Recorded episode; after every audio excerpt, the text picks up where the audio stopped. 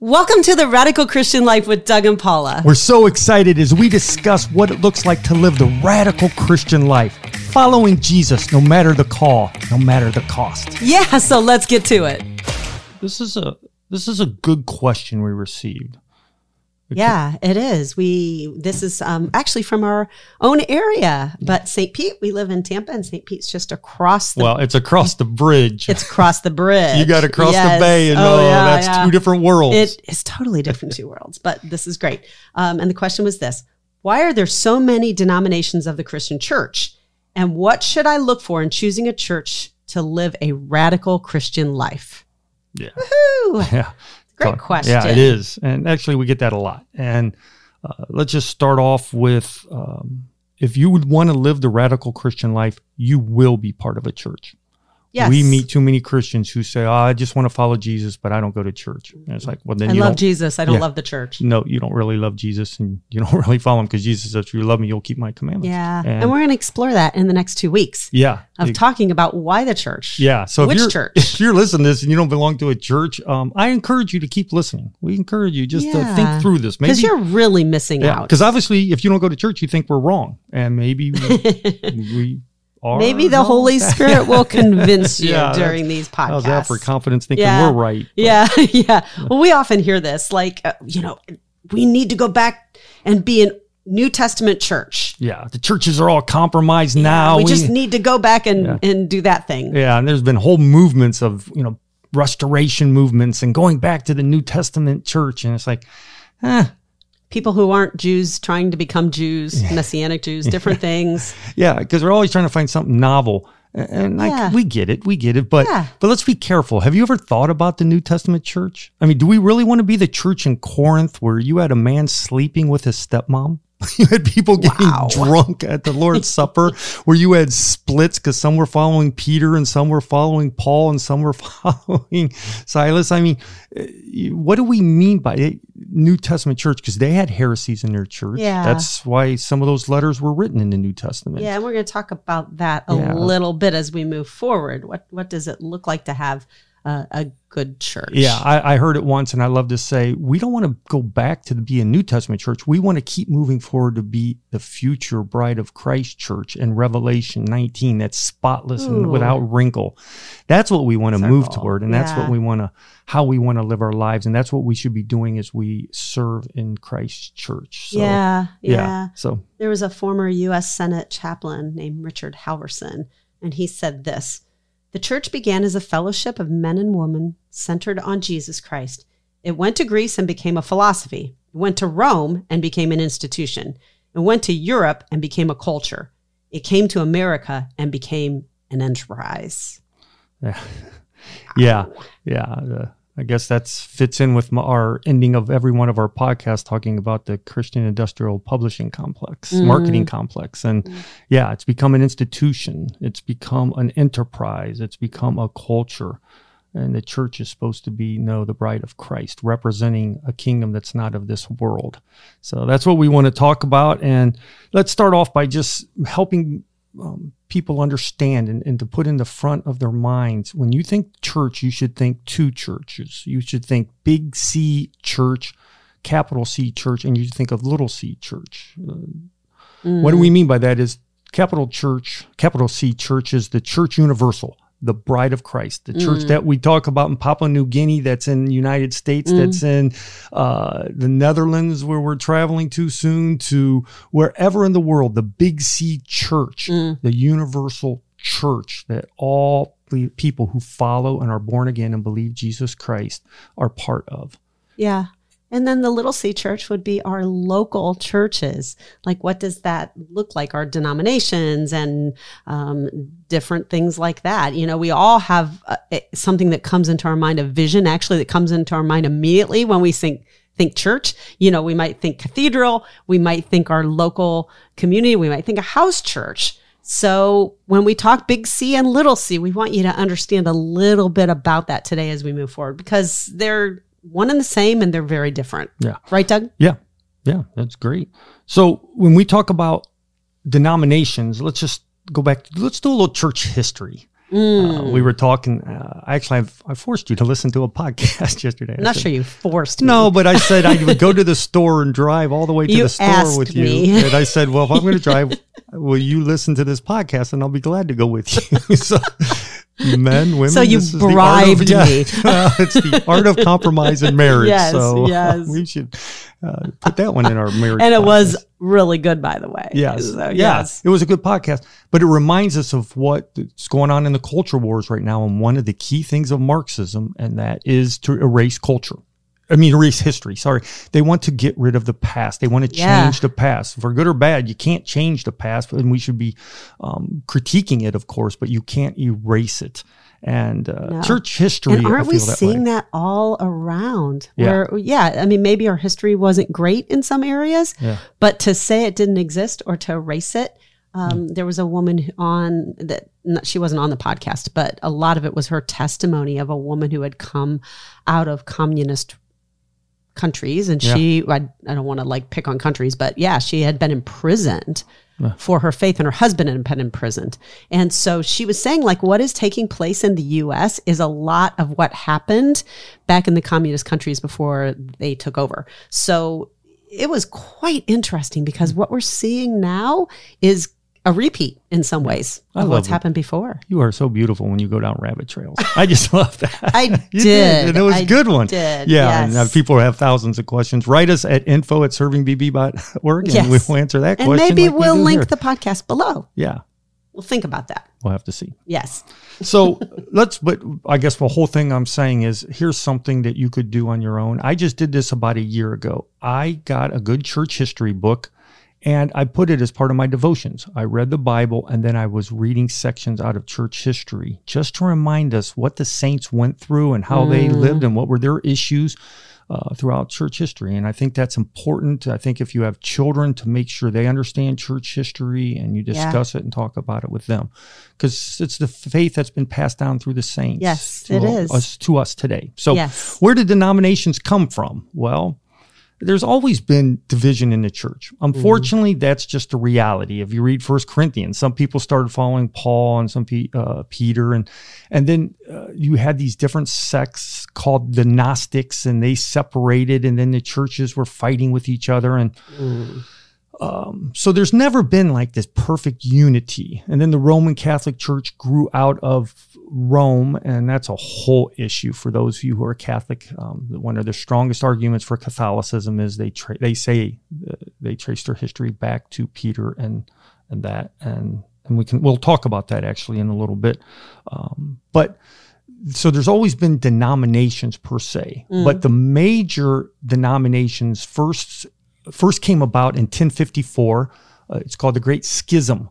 And that's when the Eastern Church and the Western Church split. And that's where you get Roman Catholicism and you get uh, Eastern Orthodoxy or the Eastern Orthodox Church. And that was the great split. And then in the 1500s, you had the Reformation, and that's where the Protestants split. And so uh, those are the three major denominations the Roman Catholic, the Eastern Orthodox, and the Protestant. And now in Protestant uh, churches, they took it to the next step and let's just keep um, splitting if you want to be negative, or they just keep dividing. And and, and I- we want to be very careful here because there's part of us we want to go off against denominations, and there's other part of, you know, maybe God just doesn't like only vanilla. You know, I, I don't Says the man who loves ice cream. I do, and I don't always get the same kind. I don't know if are any of you like me when you go to an ice cream store and they have like fifty flavors, your mind overloads, and you, I stress out. And I, I don't, I want them all. I don't, I don't know which one because they sound so good, and you like different flavors. Well, maybe God likes different flavors of churches. That's a weird way of putting it, but and, and enjoys the different ways that we worship. And we'll talk about um, the difference between unity and uniformity and what churches should look like and what's really essential. But but I think that's important. And so then you out of the Reformation, you have the big ones: the Anglicans, the Lutherans, the Presbyterians, and then the Anabaptists. And that's one that probably most people don't. They know of them as Baptists, but the Anabaptists mm. yeah, you will you explain that a little bit? well, the other ones are what we call high churches. You have the high mm. churches uh, and that's the Lutherans, Presbyterians, and Anglicans. And they kept a lot. Of, they tried to stay as close as possible to to the structure and formation of the Catholic Church, hmm. not in theology. That's where the split came, is in theology. And we'll hmm. talk about that. That's where divide should happen if there's a difference in theology that we believe are essentials of the faith. Hmm. And that's the five solas of the Reformation. We can talk about that in another podcast. But, and if you don't know that, Google it, the five solas of this Reformation. You can learn more church history on your own. But those were high churches. The low churches are You the can find those on Pinterest too. Yes, exactly.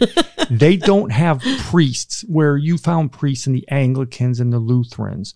They don't do infant baptism. They did believers baptism. Mm. And so, and that's what was called the Anabaptist movement. And that's where the Baptists come from. That's where the Mennonites come from. That's where the Amish come from. Those are the extreme forms of the Anabaptists.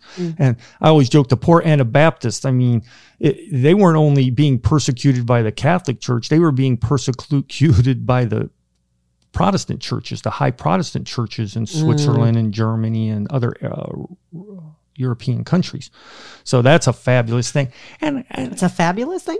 It's fabulous thing to study. Yeah, not bad. Thank you. You're always good at catching me because I always stop mid sentence and I'm thinking. My mind works a little too fast sometimes. Not correctly. I didn't say fast. Okay, but sometimes correctly. Actually, let me encourage you. Instead of watching worthless movies on Netflix all the time, sorry, I'm just going to call it Netflix or whatever. We watch Amazon Prime, and they have a lot of worthless bad movies. And how many have we turned off recently of starting it? And it's like this is wrong or this has got Yeah. a scene. We just don't need to be watching this. You go on these um, platforms and just search for Reformation stories or Anabaptist or history of the Presbyterians and learn. You can learn a. Look, there's a lot of good documentaries. Actually, there's some really well produced. yeah, and documentaries on yeah, and even if it's not well produced, you can still learn from true. it. Yeah, Yeah, yeah, and so that's a good thing to do with your time instead of watching something that's just going to make you a little bit dumber. Yeah, and we we actually do that. Like when we say stuff like this, we don't just say stuff like we actually do that. So, Yeah. yes. Okay, man. It's usually not the best date night mm, movies, so we try to watch them on non-date nights. So yeah. Yes. watching John Hus being burned at the stake is- did not lead yeah. to romance that night. Just, uh, No, not at all.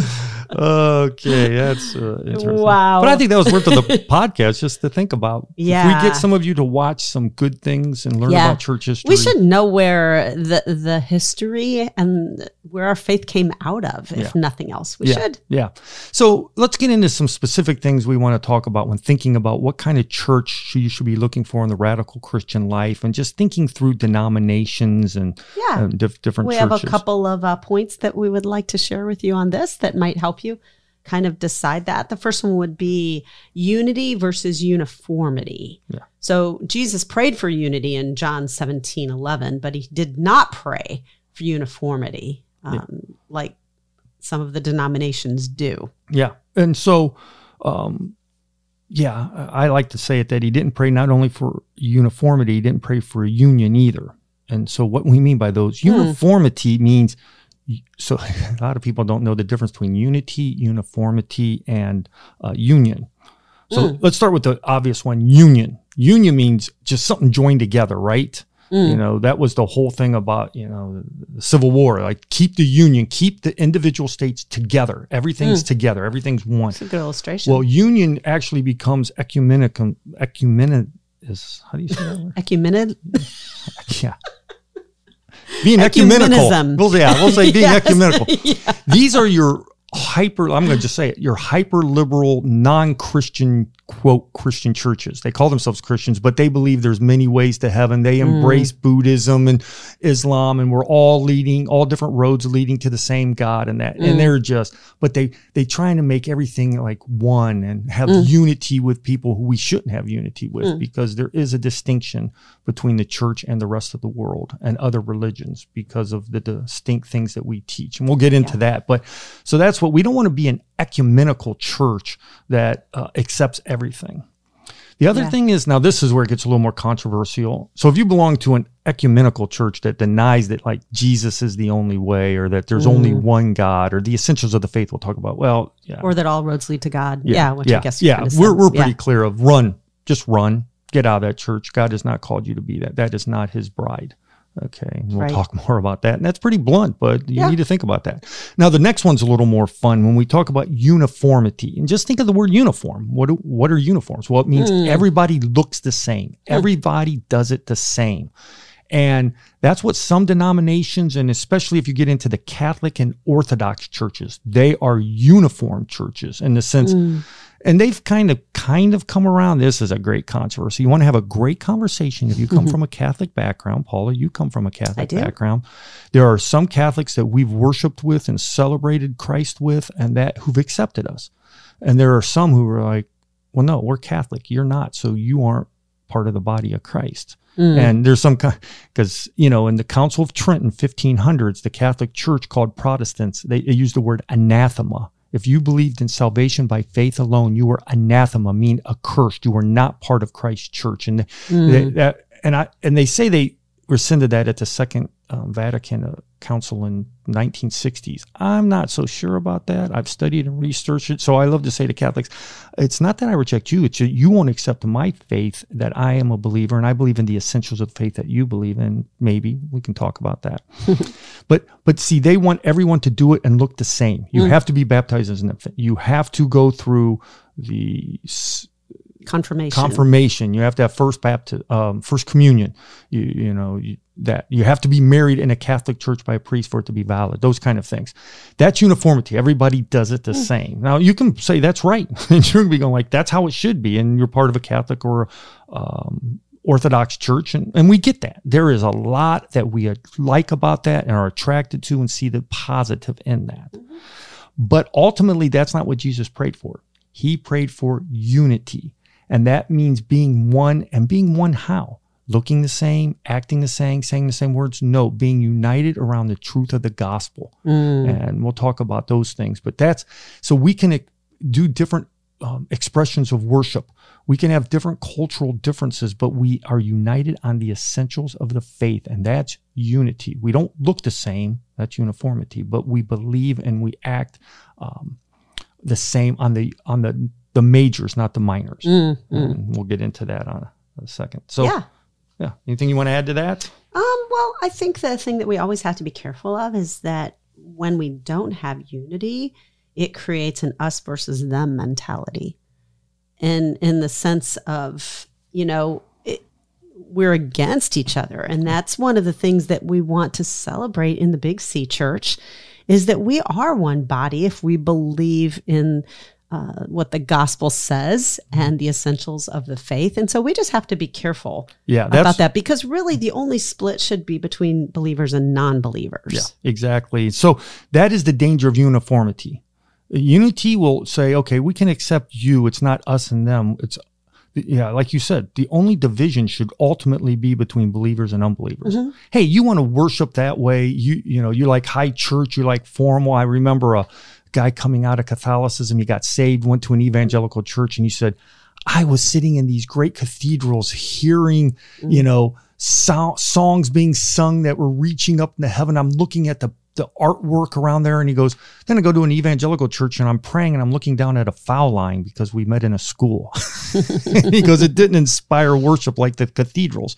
I get that, and there's some good things, but but when you start getting into our denomination's right and yours is wrong, now it's become an us versus them mentality, like you said, and that's where it gets dangerous. Yeah, yeah, we just got to really guard that. And the second thing we want to talk about then is the local autonomy of the church. Yeah, because most of it is going to ultimately be about church polity. There's a word you don't use too often, but but the politics of the church. How is it run? Is it run by a single leader? Is it run by a council of leaders or a board of elders or or that? And um, but but one of the things I, I I have a little bit of a problem with, and I think you do also, is uh, and why the churches we belong to have belonged to we believe in the local autonomy. The church should, the local church should ultimately have say and expression in how they worship and how they do things and who's their leader. Um, now, I know this gets controversial, and that's fine. I love, I have no problems. You disagree with me as long as you know why you disagree with me. As- And then we have unity. If you're a believer in Jesus Christ, we have unity. But I don't want my church to be have somebody in another country appoint the leader or have somebody in another state appoint this person over us who we have no say in. Mm. And uh, we'll get into reasons a little bit why that's that's important to us. But um, in New Testament times, uh, you know, uh, here here's a controversial one. I just read this the other day, and it really made me think. And if you read in Galatians chapter two, Paul and Peter got into it, and Pete got rebuked. I think there were some strong personalities. Yeah, exactly. There. Yeah, whatever that Enneagram disc Myers Briggs personality, those two guys were going at it, right? And and Paul put Peter in his place, and Paul writes in Galatians chapter um, two about the, the this the fight, and Peter finally then backs down, and you can see Peter accepted Paul because if you read it, the second Peter chapter three, he talks about Peter talks about how some things Paul writes are hard to understand, but but they're biblical, they're true. Mm, mm. So, uh, but but when they split and Paul's opposition to Peter, it's uh, it's I like this. It's heralded by Rome as Peter being the first pope, but it's important element to remember that um, the church was the, the two leaders of the church were divided on something, and Peter wasn't the winner. Mm. Peter wasn't right. Mm. It was Paul who was actually right.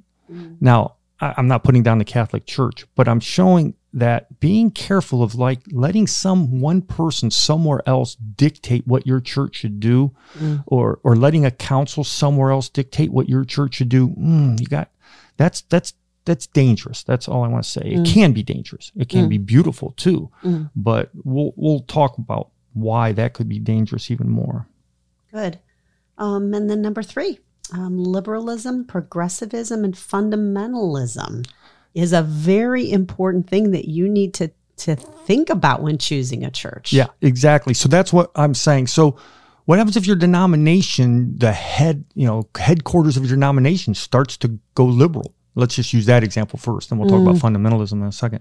Uh, and you ha- you see this all over, especially in the West now. You'll get these councils or these leaders of this denomination start to accept um, the LGBTQ and, and their and their priesthood and stuff. Now, mm. as soon as you say that, I'm yes, uh, it gets controversial, right? No, we're not afraid to talk about it. The mm-hmm. Bible is loves people, right? But it calls sin sin. And remember, um, just digress here. People don't like to talk about it, it makes them uncomfortable, but you have to hear the truth. It's the act of homosexuality that is a sin.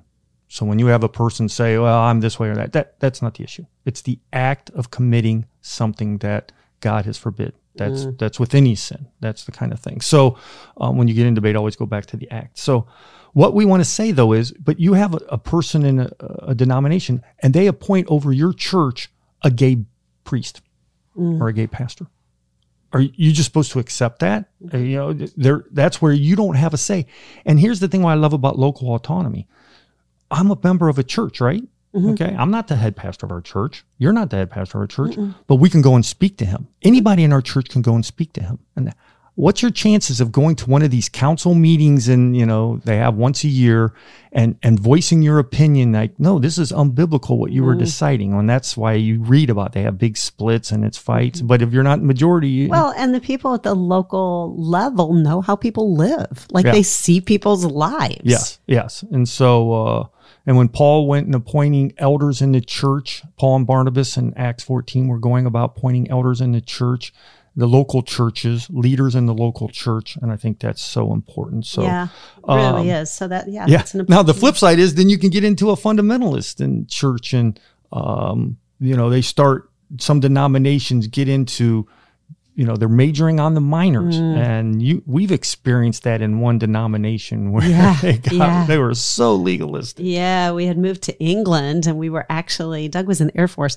and so we had gone to this church and there weren't a lot of churches back then in the 80s and so we had gone to this church and I had pants on because it our stuff was being shipped over and I little did I know that going to this church like the women didn't wear pants.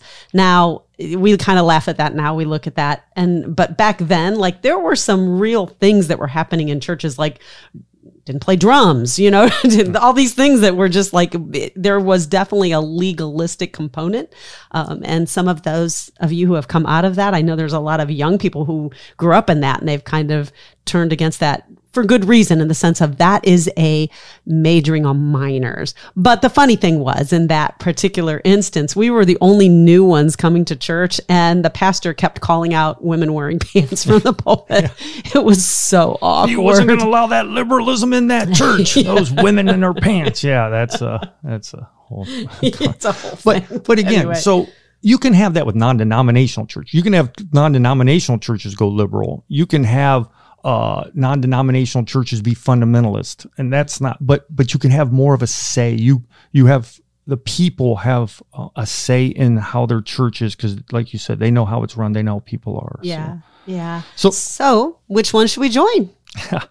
we're gonna let's do a second podcast because I'm looking at the time and do you want to make this a one hour podcast? No, we usually keep these at 30 minutes. So we'll do a second podcast where we'll talk about what to look for in choosing a church. I think that would be good. But but let me just tease you with something that I was taught by one of my professors, actually, a guy I admired a lot. And he used to say, um, you should look for a church that believes in one Bible, two testaments, three creeds, the Apostles' Creed, the Nicene Creed, and the Chalcedon Creed and four councils the Nicaea, the Constantinople, the Ephesus, and the uh, Chalcedon creeds, uh, councils. And that those are what true evangelical unity is about. And and that's good. I'll expound on those more. You will need to because you literally just spoke Greek to most of us. Yeah. what does that mean? Most people really don't even know the doctrines that their church believes. So we're going to unpack that a little bit. No, not right now. No, yeah, let's. I'm going to unpack it for you. I'm going to unpack it, but I'm going to tell you what to Google, okay, and what to go That's look up. great. I love Google. People are like, "Oh, yeah, you're so smart." No, I just know how to use Google. That's all I can do.